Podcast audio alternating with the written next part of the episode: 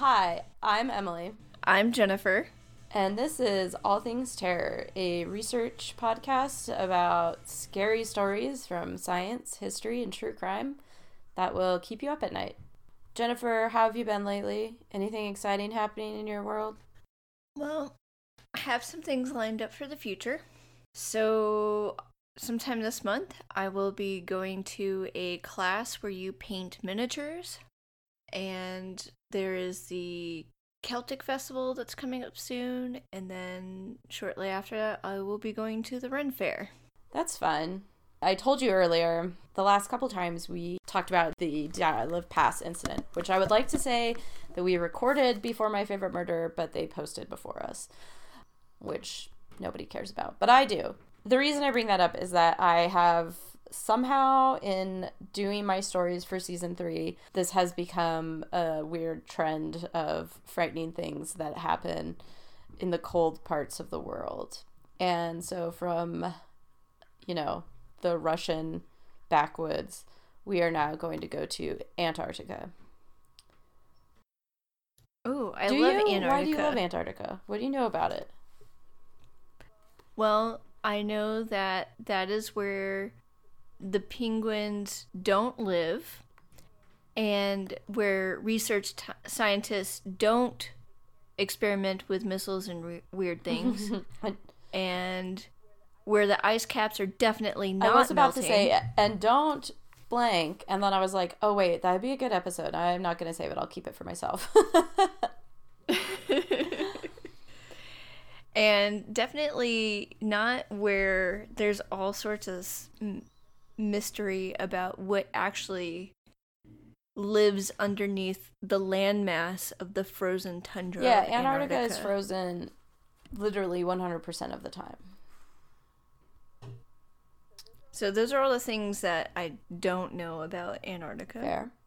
Uh, I will say that uh, we're going to be talking about some research scientists. And the story is going to have a connection to a warm weather mystery that we had been texting about earlier. So, uh, Oh, curious. Mm-hmm, mm-hmm. So um, we're going to follow the story of Rodney Marks and his very uh, exciting time at the South Pole Research Station. So um, we are looking technic. We are looking at the Scott Amundsen Station. Um, it's an American base. Uh, most of the people who are stationed there are American, but the land is technically New Zealander, New Zealandish, New Zealand can. I like that. So um, it's a New Zealand can land. Uh, it's an American base. Antarctica is kind of interesting in that, uh, and I'm quoting from a Men's Journal article where I got a lot of my information. Quote: Seven countries officially have territorial claims on the continent, but the U.S. has never recognized any of them. Sounds about right. Yeah, right. That's exactly what I wrote. Uh, yep, that tracks. So the way that this station works, like because it's so far away, uh, you can't just sort of go there and come back. So people will go there for months at a time, and they call them they, they call it wintering over. Um, it's dark 24 hours a day. Um, you cannot go outside. Uh, it's one of the things the again the same men's journal article says that the people who are looking to hire people look for quote basically loners with long fuses um, you're isolated from march to october it's a big research point for nasa because there's no stimulation um, there's nothing to see there's no new faces uh, it's they use it as like a way to study what conditions are like for astronauts when they're in space. Like, that is how isolated this place is. It says that uh, because of all of this the way that you're sort of tamped down people sometimes have uh, difficulty with cognitive thought there's a guy named uh, Lawrence Palinkas, who's a professor of social policy and health uh, at the University of Southern California, and he studies behavioral science and social dynamics and stuff for NASA. Um, and he said he's quoted as saying, um, even in well-adjusted groups, we estimate between 3 and 5% will experience some form of psychological problem sleep disorders, depression, alcohol addiction.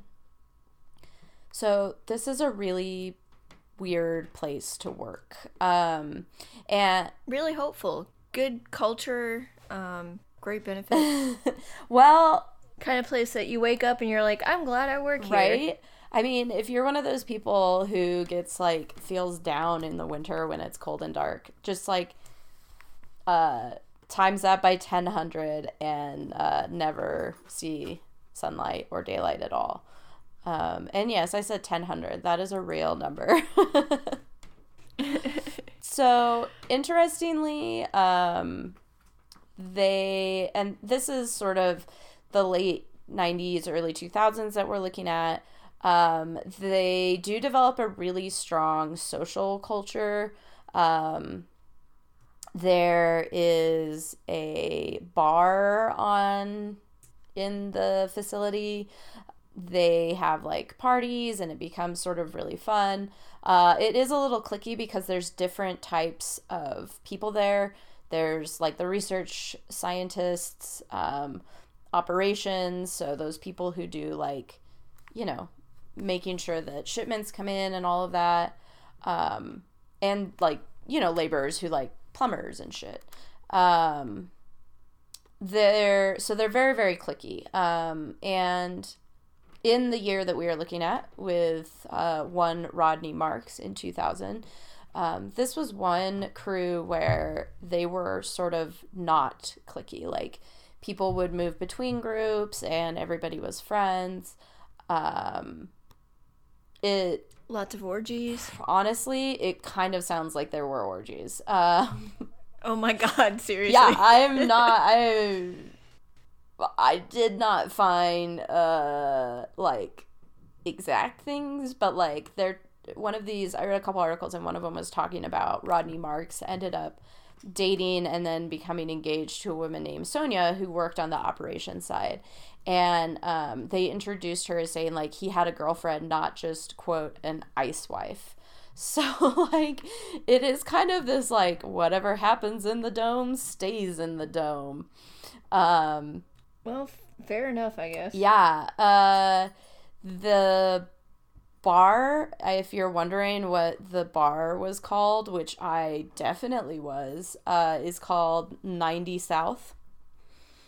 Um, and there is like this slideshow that you can watch. It's still up. I don't know how it's still up. Um, it's actually from 2003, uh, but it looks like it's from the late 90s, and it it legitimately looks like when you're in college and there's someone who has that party house and you like take pictures of like you know you write your name all everybody signs their name on a a piece of the table or everyone wears a funny hat or uh, you know someone's sleeping on the couch so there's a picture of someone else mooning him or like there's christmas lights hanging from this like ceiling that's like paneled ceilings. Um it, it looks like that's what it looks like. Uh it doesn't look like this like not where grown-ups live. Yeah this creepy isolated research station. Actually when i was in college uh clint lived in the weird party house uh, and his roommate Casey Durkin, who I feel like might have been mentioned before, like built a bar and a weird little like blacklight room in their basement, and they never locked their front door. Um, and their kitchen just it is like they would just bring glasses in and use them and never wash them. Like I there were probably at one point like 200 like cups and plates that were all dirty just covering the countertops and like the stove tops. It was so gross. And one time some rando dude yeah, all things terror. Where Speaking of all things some terror, some random dude walked into their house one day, took Clint's car keys, and stole his truck. Like, and and he got the truck back, but then like I was like, oh, so you guys gonna start locking your door now? And I distinctly remember Clint shrugging and being like, well, it just seems like we figured out what to do. And it was like, oh my God. Um, when they moved out, I think we counted how many couches they had in the house. They had like 11 or 12 couches. Like it really was just a flop house for disgusting boys. Uh, but they had tons of parties, and this looks like honestly a cleaner version of that. well, it, there was um I mean, there's this frat house close to campus when I was an undergrad, and at least two of the windows were broken, so I have a pretty good image now. Like, combining your story with what I remember from some very messy people I lived with in that frat house, it all mm-hmm. is coming together. Yeah. Uh, so this is basically where we are. I will say I, I'm going to read a quote from the Men's Journal article. I'm quoting a lot from this. Uh, it's just really well written. It's really great reporting. Uh, and the quotes that they have are just so funny. I mean, not funny, but like just have these nice little twists of irony that. Um, is it is it Playboy that you're quoting? Is that why you're not giving the name? Uh, no, Men's Journal. Oh, C- can we pretend it's Playboy? Sure. I can say Playboy from here on out if you want.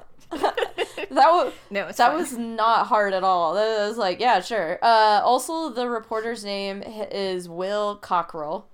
Uh, so there's just a little bit more, uh, you know, Playboy cock, ha ha ha. But also, uh, good job, Will.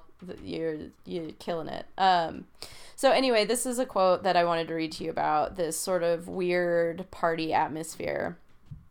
Um, quote and it said that every year at least one belligerent alcoholic emerges on base.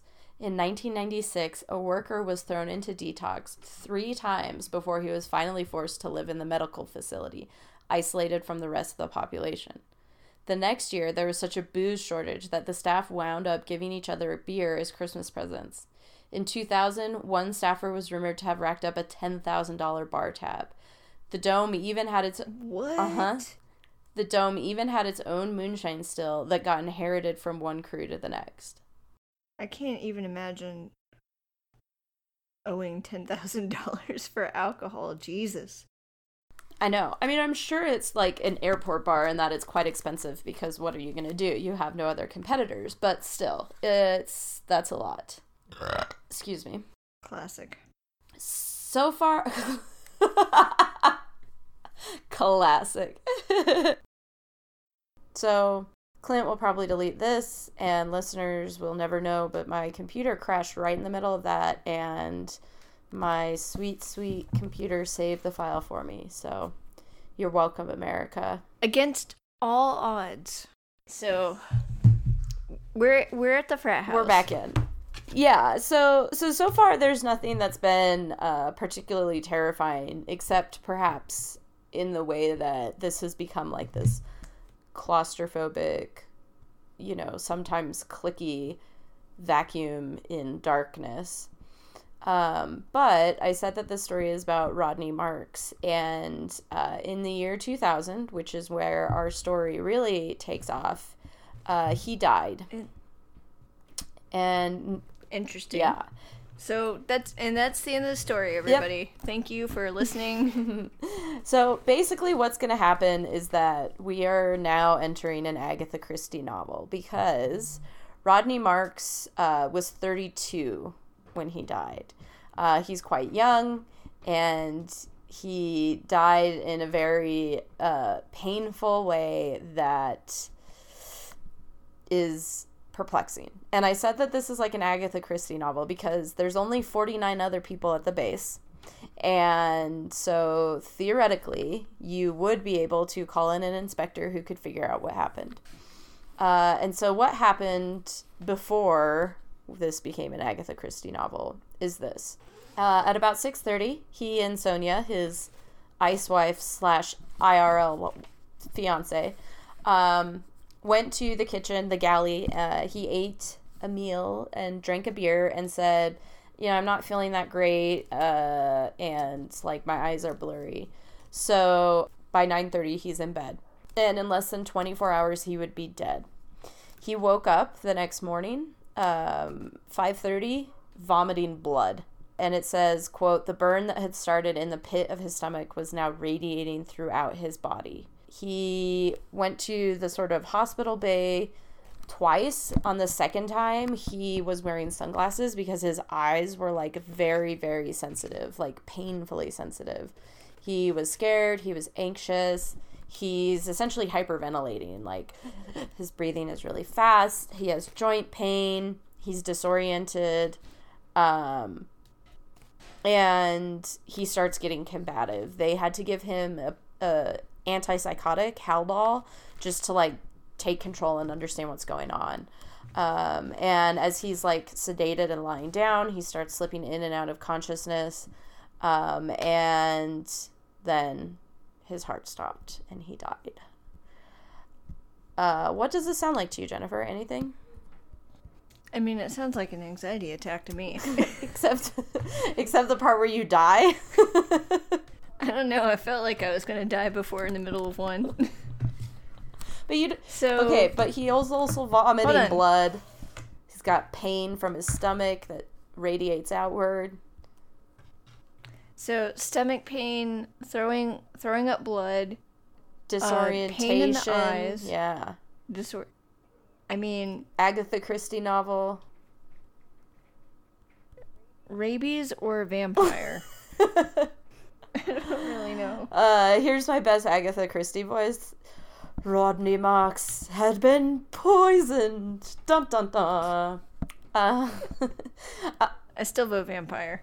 I mean, vampires, there's no reason why they can't also be murderers by poison. That's true. I stand corrected. Mm-hmm.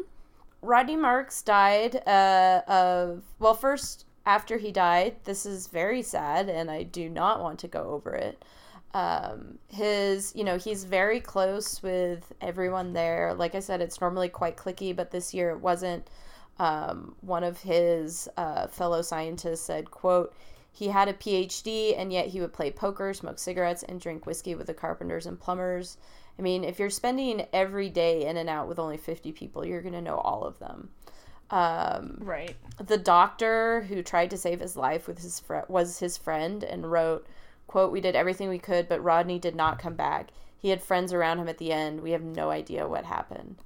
Um, they, Aww. I know, they made him a casket, but because the ground was frozen, they couldn't bury it for five months. They had to just keep it there. Um, mm. Yeah. Um, again, because they're isolated, they can't get in, they can't get out. Um, and again because they're just like this has to be some sort of bizarre natural uh, causes thing. Um, he um, it says that the facility management company like is apparently requested that they like cordon off his room so that they can investigate it, but they're so far away. It was just like we don't know what else like we need the space so it says that they collected a couple items from his office and bedroom um, but anything else that quote didn't look suspect went straight into the garbage and then after being cleaned up both areas continued to be used just as they had before his death. His office by scientists and his room by sonia who lived there for the rest of the winter. How sad is that? In in their room. Yeah she lived in that room by herself for the rest of the winter. That's I know, right? Um, and so they, uh, when they're able to, they, you know, do some investigation, and how he died was methanol poisoning. So you can get methanol poisoning a couple ways. Um, so we'll go through them and we'll kind of see if this is how Rodney Marks was able to die. Um, I will say his blood. It had lethal traces of methanol, if you're wondering what this is. It's very, very, very toxic. It's a wood alcohol based chemical. Uh, Rodney used it to clean. So he was an astrophysicist, um, and he did work for like, I don't know, like stuff with telescopes and space. Uh, I don't really understand. I don't understand what astrophysicist is like uh, math and science plus angles. Um, I don't know. Math and science plus angles. Yeah, that sounds right. Um, he uh, yeah, so he used methanol um, to clean the telescopes, but uh, like very, very, very small amounts. And there was like one other place where it might have been in a very diluted form. Like this, I read this in two places that he did use it to clean the telescopes, but it was very, very diluted, and he had way more in his system. Um, it says like a small wine glass's worth. Um, and the pathologist who did the autopsy said, "quote uh, It was virtually certain to have been ingested." So, really, yeah, it's very weird. So the first question we have, like, is this some sort of like, you know, um, drug use issue. And it says that he had needle marks on his arm, but his body was free of illegal drugs. So I'm assuming that the needle marks are from like when he was sick and they were like trying to help him. Um, they thought maybe that because he was a heavy drinker, it was a result of that, but the autopsy is like, no, that's not true. Um, they think possibly one of the other ways that you could accidentally get methanol is I remember I told you there was a still at the bar that there was a still that they chewed. So it, it was yeah. this idea of like if you did some wonky um, moonshine, uh, that that might have happened. Uh, oh, here we go. Here's my note about it being very uh, diluted. Um, it said so they they had methanol that they used at the South Pole, um, but it's very um, it's like windshield wiper fluid. And then less toxic ethanol, which is what they use for moonshine, but that's more like rubbing alcohol. Um, and he said it's possible that you could have mistaken one for the other and made like a bad batch. But like by all accounts, even though Rodney Marks was like, you know, involved with the still and would drink moonshine, he was also like really smart and it's very unlikely that it could have gotten um, mixed up. And when I say he was really smart, like, so he was 24, uh, and this is how he ended up going to the South Pole. He just, like, was like, hey, I want to, like, find a fun PhD project or something. And his professor was like, well, the University of Nice is doing a study at the South Pole. And he was like, okay. And so he became fluent in French in a couple months. And then, like, within two years, he was in the South Pole for a two week stint and then uh I think he came back. This was his first time overwintering, which is what they called when you're there for nine months. So he's a smart guy. It's pretty unlikely that the methanol and ethanol would have gotten mixed up or or he would have drank it by accident. Um, right. There's another possibility that someone did it as a prank, right? Like spiking his drink as a prank, but nearly everyone there was a scientist who would know that even a drop of it could be very, very fatal or very, very painful. It's not, um, it's not like pouring an extra shot in or something. Um, but yeah, it's it's quite bad. Uh, it seems very unlikely um, that someone did that uh, by accident or like as a joke. Um, I get right because despite living in a frat house, they're not actually dumb college kids. Yeah, exactly. and yeah, it would be like like I said, it wouldn't be like pouring an extra shot in someone's drink. It would be like pouring bleach in someone's drink, but they couldn't taste the bleach. Like it would you would not even want to put a little drop in it. It would be quite bad for you. Um another possibility was that okay, maybe he did this to himself, um, either as like a purposeful suicide or like he was doing his, like he was cleaning and wiped his mouth or something.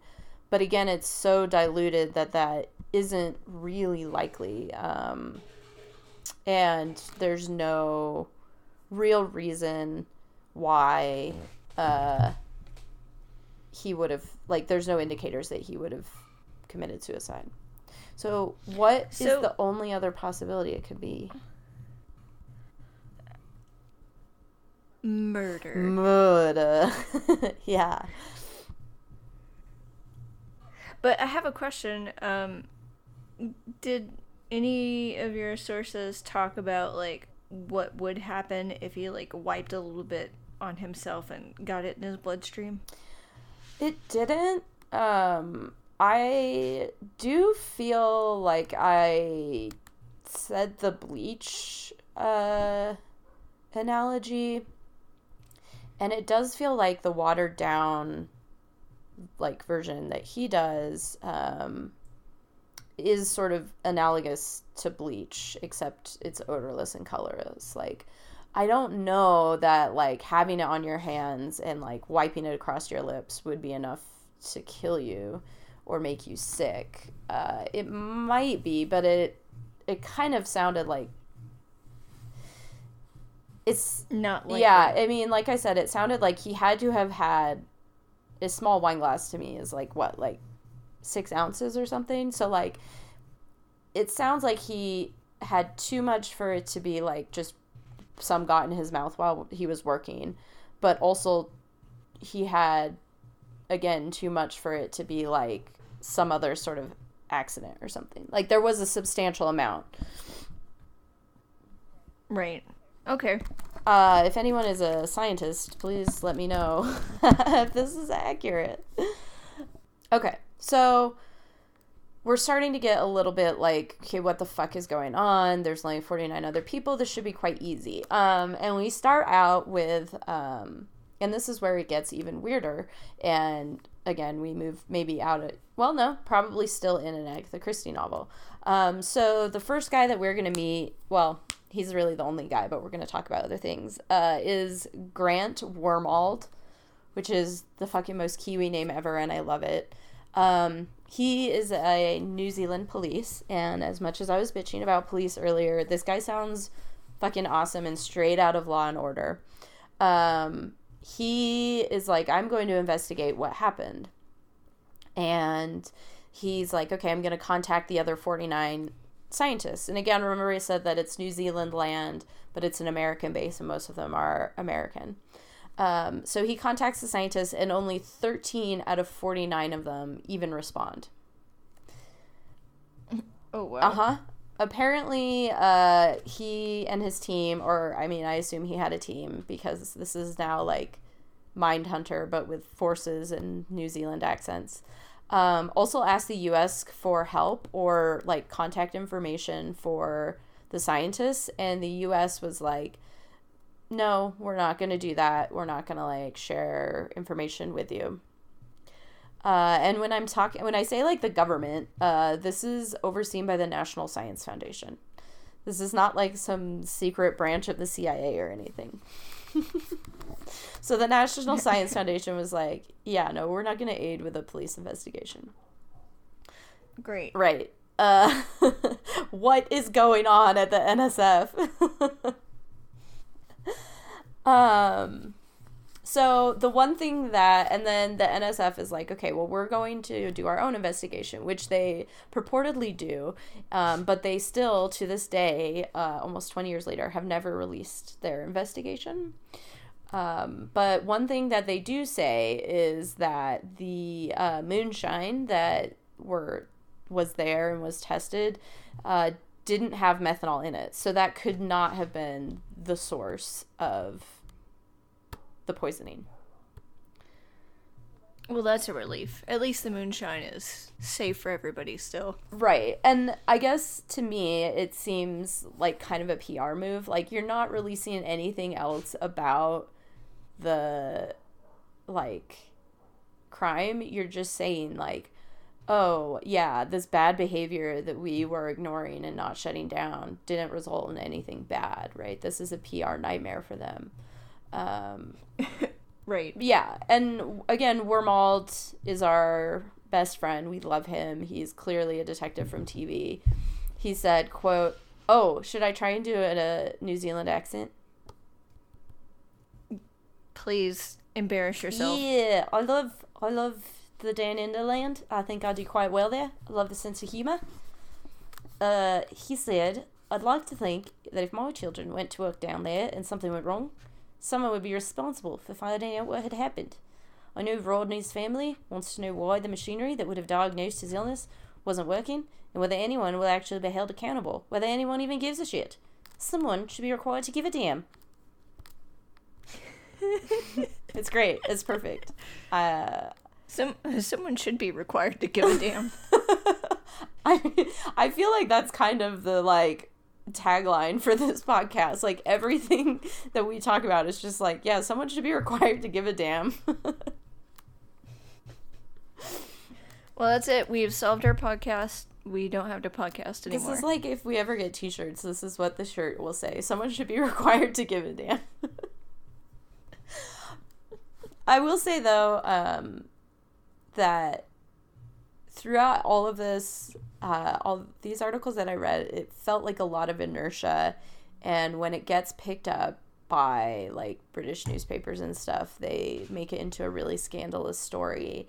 And you know, the scientists who work there travel around a lot. Their contracts, they don't really like to contact people, um, and so, you know, Grant Wormald is really perhaps season three's hero because he just very doggedly like keeps pursuing it and like speaking in the media like gems like someone should be required to give a damn. So we love him. Um i will also say in that quote and i was going to save this for the end but it's yeah, it's a very spooky detail at any point. Um one of the things that's really extra sad about this, um, and perhaps contributes to the spookiness in a lot of ways, is that there was a machine that could have tested what was happening with him um, and would have shown like that um, what was going on. So uh, it's called an Ektachem blood analyzer. And if they had been able to take some blood and put it in that machine, they would have been able to see what was going on and just given him, quote, a saline drip and al- ethanol, and he probably would have lived. Ugh, But the machine wasn't working. of course not. So it's all very like what what is going on down there. Um so our good friend Wormald is trying to investigate things, trying to figure out what's going on. Um, they do get a small, uh, like they the scientists who cooperate, they're able to, um, like, you know, get these transcripts in court. Um, and they're trying to like this whole time figure out like what is going on. Why would somebody want to murder him? Um, and they just they can't find out any of this. And it's only like after the fact and it's never been fully like found out. Um his fiance says quote despite numerous requests i am not entirely satisfied that all relevant information and reports have been disclosed to the new zealand police or the coroner. Um, there's an unbelievable amount of alcohol down here pallets of booze were flown in. I can't tell you how many cases of beer, booze, and wine I caught and passed on to the next person. Well, yes, I also shuttled sodas and fresh food, but there seemed to be mostly alcohol. Uh, she sort of hinted that there were some possible like alcoholics and people had problems with it, but as long as they like didn't physically fight and they could do their jobs, it wasn't really considered a problem. Um, in that same blog, she writes, uh, "There's no drunk tank. I am not aware of any AA meetings that taking place." Although it wouldn't be a bad idea for quite a few people here. And apparently, people do occasionally get sent home for drinking related issues. No one got sent home from South Pole this season for anything involving drinking. So there is like this weird culture, again, like a frat house of like, oh, well, there's nothing wrong. There's no systematic problems. This is just a weird runoff. So I told you that they were able to get some um, things on the record. And one of the things, um, it's a piece of testimony by one of the um, health quote health and safety officer who was there. Um, told investigators that there was a quote unusual shaped bottle of liquor that Marks had brought back. Marks Rodney Marks um, after he was like you know like you go to New Zealand and then you come home uh, or home, meaning Antarctica for the base. Uh, and this other guy who had 10 deployments, like, had done like this nine month stint 10 times, which to me, I'm like, your brain is broken. That sounds terrible. Um, no kidding. yeah. Jesus. He said he saw a quote, exotic looking black and white label with writing in Portuguese or a similar language and a picture of a shrimp on this weird bottle, and it was an empty one. And they say that, like, okay, all these bottles were thrown away along with everything else because they didn't treat it like a crime scene. And when this was brought up, another person who was there says, like, yeah, I remember that bottle, but he didn't want his name attached. And he says that, okay, as soon as I heard that this guy had been poisoned, I thought this could have happened. And so he had a theory, and he tells this other crew member and investigators, but they like dismiss it as speculation. And then this guy sends an email to this men's journal, uh, Will, our good friend, Will Cockrell. And here is the quote from this email. And then I'll just continue reading, and you are going to see the connection to the warm weather mystery that we were texting about. Okay. You ready? In certain parts I'm ready. In certain parts of the world, he wrote, quote, people are aware of the dangers of tainted alcohol from places like Southeast Asia. There are regular warnings for travelers. So when I say quote, that's like I'm quoting the email, but I'm reading this all from Cockrell. He included a link to a Lonely Planet travel forum from this June. Deadly brew kills foreigners in Bali was the headline. That in turn linked to a report of 23 people dying after drinking a local palm liquor that had been spiked with methanol to increase its potency. Turns out every year there are hundreds of similar cases, everywhere from Southeast Asia to Africa to the Himalayas. Just last May, an almost identical story made its way out of Everest Base Camp when a popular Sherpa died after drinking methanol tainted whiskey. The World Health Organization reports as many as 300 deaths per year relating to the lack of quality controls, especially in the preparation of illicit liquor. All of these deaths are the result of acute methanol poisoning. So, do you remember when there are people that were um, dying in Bali after drinking out of the minibar? Yes. Yeah, that's what it could be. Is that illegal or like, you know, not above board liquor has this methanol, and that's the methanol poisoning. Interesting. So this has not been totally uh like solved solve. Um technically it's still open. Um like I said, this theory has been dismissed as outlandish. Um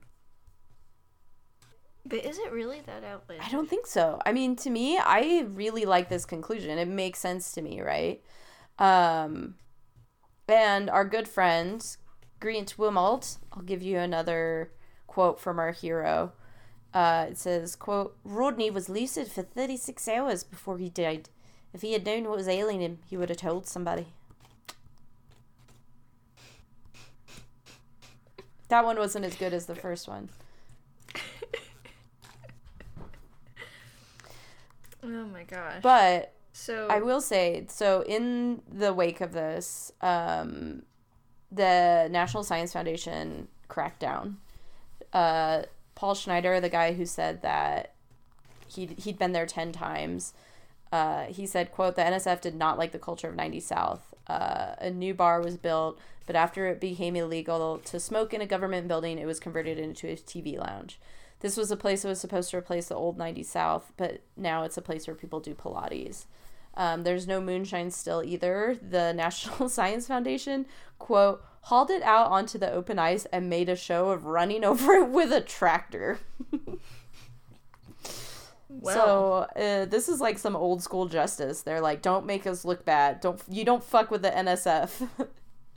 you come for us once, but you don't come back again.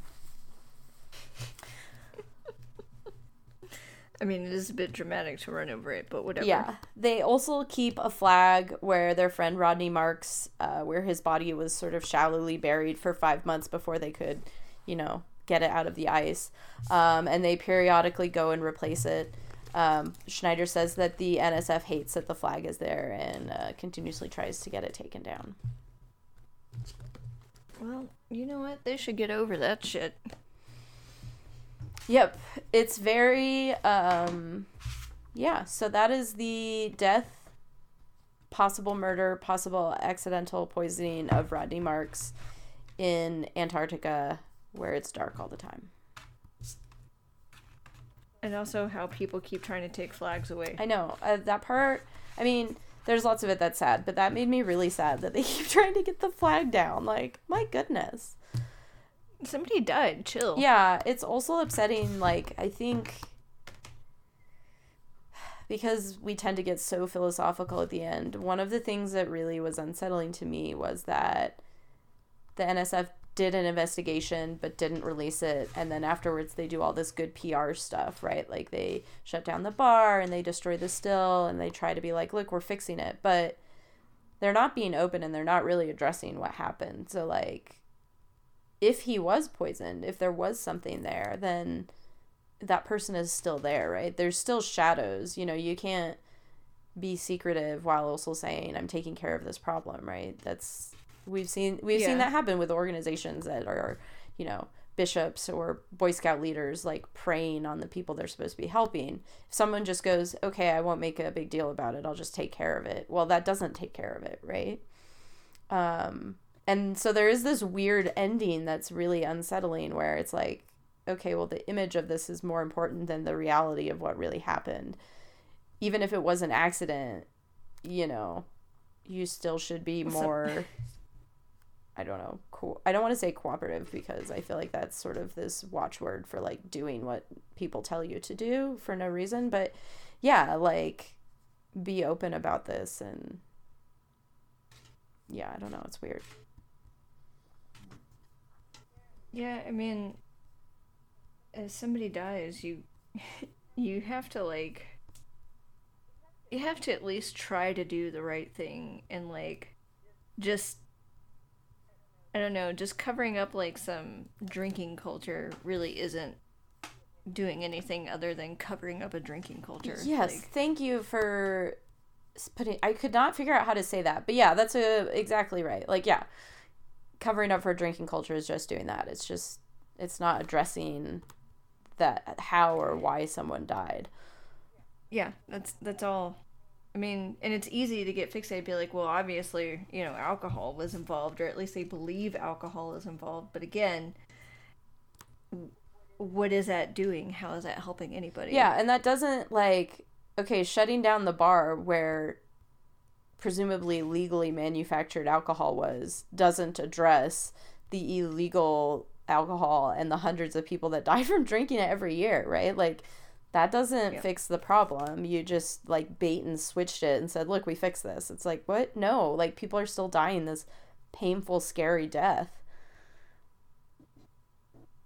Who knows that moonshine was probably safer anyways. The oh, well, I don't know, maybe. Oh, well, probably. I mean, as someone who makes kombucha and yogurt, I'm like, eh, it's pretty hard to die of fermented things. So, um, were there any theories about who it might have been if it was if it was murder? No, that's what was really interesting is that a lot of the like in that Will Cockrell article, and I, I read some other ones, but that one was honestly just phenomenal. Um, he really did a good job of explaining like how claustrophobic and like closed off that is, but also the way that like they would pick people who could handle it down there. Like you're not going to pick someone who's so passive aggressive that they like let resentments build, but you're not to like pick someone who's like we need to air this and solve it. Like you know, when they hired people, they really like chose people who could like go with the flow and didn't get offended at all and like you know could easily stay down there. Um, and so it is just this weird weird culture and it has to be because otherwise no one would be able to work there. So he kind of sets up like yeah it's really weird and most people wouldn't be comfortable but like for people who like it they really like it and you would think it would be a volatile place where people would be getting like invites all the time and doing weird shit, but usually it isn't. Um, and so, yeah, I don't know. Like, it, it was baffling. Like, every article I read just made it be like, this is a huge mystery. And even when they like I read one article that was kind of like scandalous. It was like, oh, he's been murdered, but who would do it? And they're just like, they couldn't. There's never been any speculation or any even like remotely reasonable, like theory as to the murder. It's just that he died in such a weird way and it's poison and you know, this alcohol was there, so theoretically anyone had access to it and could have done it. Yeah, I mean, it does seem like building a case for murder would be really hard in those circumstances because, like, if everyone is as even kill as they're supposed to be, then, like, then it's like, okay, well, what does it really come down to? What motives do you have to, you know, consider? And I guess, like, really that would just come down to, like, financial motives? Would that be the best reason, but yeah, it's like if you're thinking about there, there are no motives. They're, they're like they can't find any motives. All they can find is that like well, everyone had like 50 people who were living in one place all had access to this. There you go. There's your motive. Bye. yeah, it's really weird. Um, so yeah, it's it's a spooky and like unsettling thing. And um, if you go to Southeast Asia, do not drink illegal alcohol, or you will get methanol poisoning and vomit blood. But Emily, how do I know if it's illegal alcohol? I don't know, except that I am such a law abiding citizen that I wouldn't even know how one would go about accessing or doing crimes. So you know, just be good. How do I access crime? You know, accessing the crime. That's that's Oh my gosh. That's how you uh end up in prison. You access too much crime. Wow. Uh that that is pretty crazy though. And that's so sad. I feel so sad for all those people that lost their friend. I know, me too. Especially because like um as you mentioned like this idea of like a drinking culture or like a frat house or like even that stupid gross house that Clint lived in, there is a strong sense of camaraderie. And as much as the articles made it sound like it was weird, like it also sounded really like close and they cared about each other. And like I said, you can still go see these pictures and I'll post a link to them in the Facebook group when I post the sources. Um, it is, it does feel like, yeah, very sad. Like, they weren't just friends or friends who are like family. It's like, well, it was this like like soldiers or something. Like you bond in this way that you can't under uh, under other circumstances and it would just be so sad to be so isolated from your family and everyone else and any way to get out of a place where you know your friend had mysteriously died this awful death.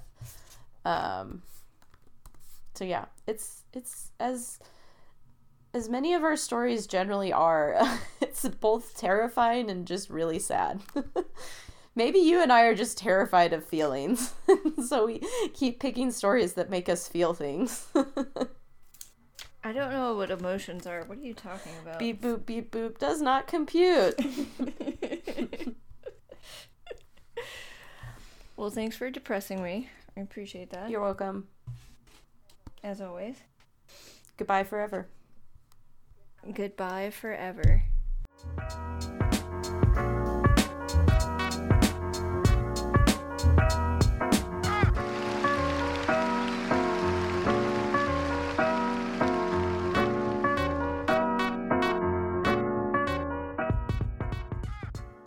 All Things Terror is written, recorded, and produced by two amateurs, Jennifer and Emily. Our sound editor is Clint. Intro music is by Cosimo Fogg. Come chat with us on Twitter at All Things Terror or Instagram at All Things Terror Podcast. Ask nicely, and we'll probably send you a really cute sticker. If you like this podcast, tell a friend or write a review. It really helps us and helps more people find us. Goodbye forever.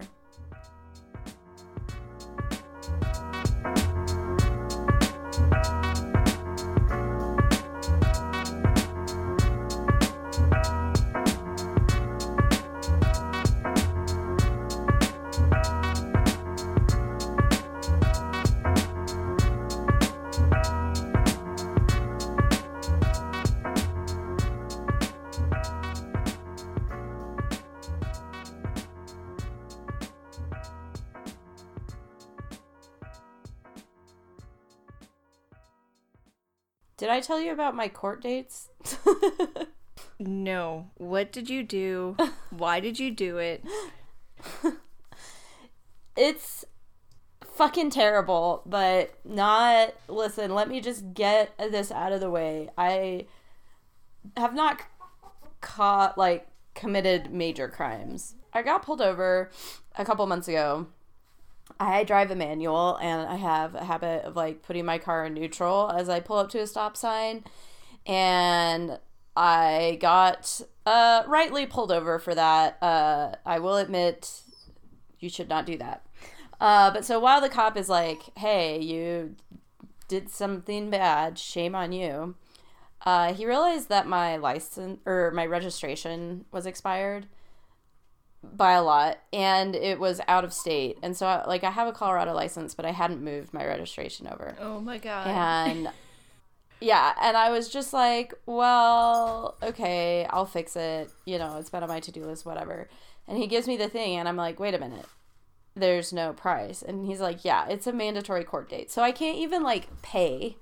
Uh, I have to go to court uh, actually this upcoming Tuesday. And then, so I'm in the process of getting my car fixed. And like, I had like my windshield was cracked and I was missing a side mirror. So I was like, okay, well, I have to repair these things in case there's an inspection or something, which there fucking wasn't. So I spent all that money for no reason.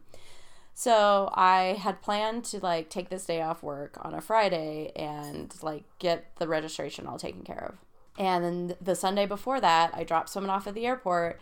And as I'm leaving the airport, uh, I got pulled over a second time. This time I did nothing wrong, but I got a second court date for the same registration problem. And the second time, I was like bawling. I was like, I already have a ticket for this. And he was just like, ma'am, ma'am, ma'am, you need to take care of it. And I'm like, I am trying. I am literally in the middle of taking care of this. But like, what do you. Anyway, so uh, I have two court dates for the same issue. Hopefully, I can get the second one like taken away or something. Uh, but yeah, it's been very stressful having this loom over me and very stupid. And um, also, it's very hard to register a car in Colorado. You have to get your VIN verified at a dealer. So I had to take my car, which is 13 years old, to a dealer to have them verify my VIN. And I was very embarrassed to be driving my old, perfectly functional, but very scarred car up to a dealership and I had to get my insurance switched over and it took for fucking ever and then as soon as I came out of the DMV uh one my old license plates were rusted on so I couldn't put the new ones on and two I had gotten a parking ticket. oh no. Yeah, and so you know how I told you my old license plates are rusted on. So again, until I had time to like drive to a shop to have them help me with tools and on the front there were like no little screws at all. So until i had time to get to a shop to have some, them like help me with this problem i had taped the new license plates in my window covered the old license plate with electrical tape and i had a sign in the back of my car like so if a cop was behind me that said the screws are rusted on like i'm fixing it. So it's been a very embarrassing couple weeks but I will say that I did get the car to a shop. The real license plates are on now. Everything is looking borderline normal. Within a month, hopefully, I will only have to go to court once uh, and pay. I don't know, and money. I'm sure I will have to pay money, but yeah. So this is what it's like inside my life. So, crime doesn't pay.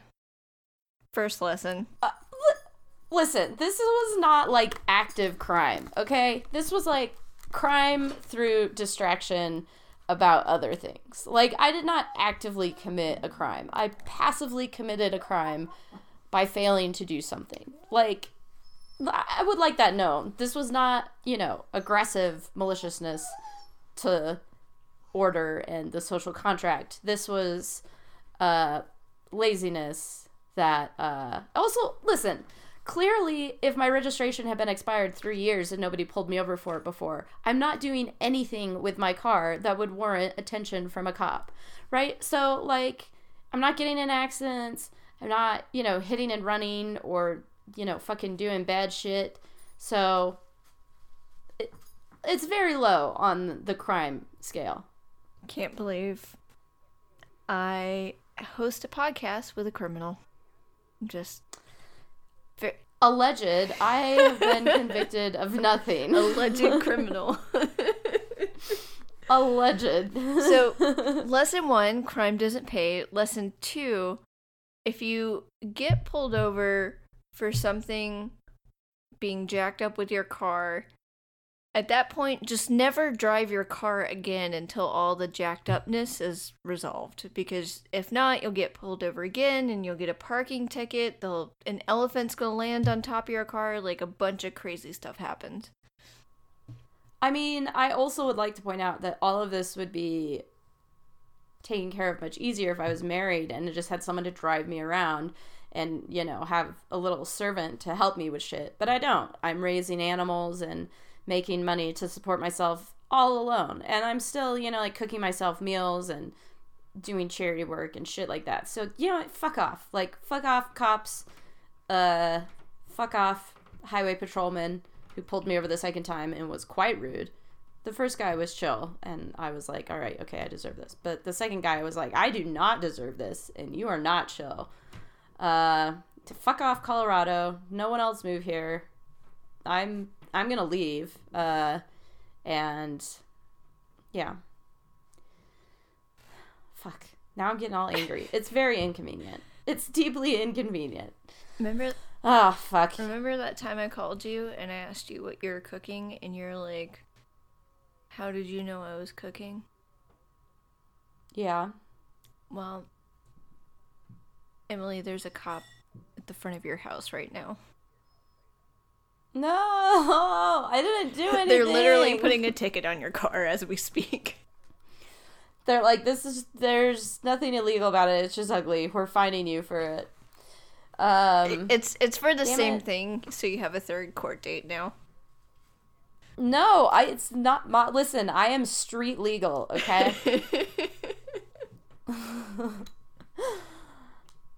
and on that note, we're gonna stop talking about my misdeeds uh, and negligence, uh, and talk about a second person or person's misdeeds and negligence. You're gonna do. You have no other competitors, but still, it's that's a lot. Excuse me. Classic. So far, classic.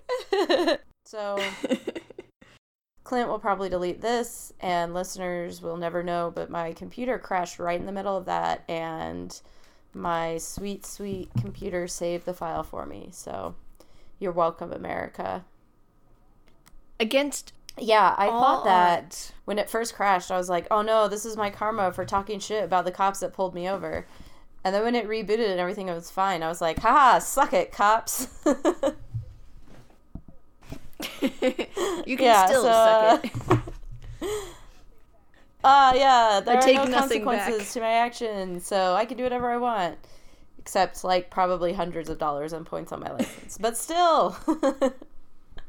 and that's how I turned to a life of crime. Actually, do you get points on your license for expired registration? The thing that's very frustrating about this whole process is that it's been impossible for me to get answers about anything. Like Naturally. there's no there's no clear rule that I can find about whether or not I'm going to get pi- points on my license. Like sometimes I've seen it be like 2 or I might get 4 or 8 and all I know is that your license gets taken away at like 16 or 17 but like will that impact how much i pay for car insurance or anything? It's just like i am not going to spend 10 hours figuring this out. Like i'll just wait and see what happens when it actually happens to me. But yeah it's it's been very frustrating. And maybe it's just that like i'm used to navigating the bureaucracy of a university and not a civic entity and that's why i can't find everything and it is there but yeah, it's I have no idea. But also like if I get points on my license, again, like I I'm not a dangerous driver. I don't do anything wacky, like fine. It seems like you wouldn't get points on your license, but you know, also what the fuck do I know? I don't know. I'll let you know though uh, on Tuesday afternoon, unless I go to jail, I guess.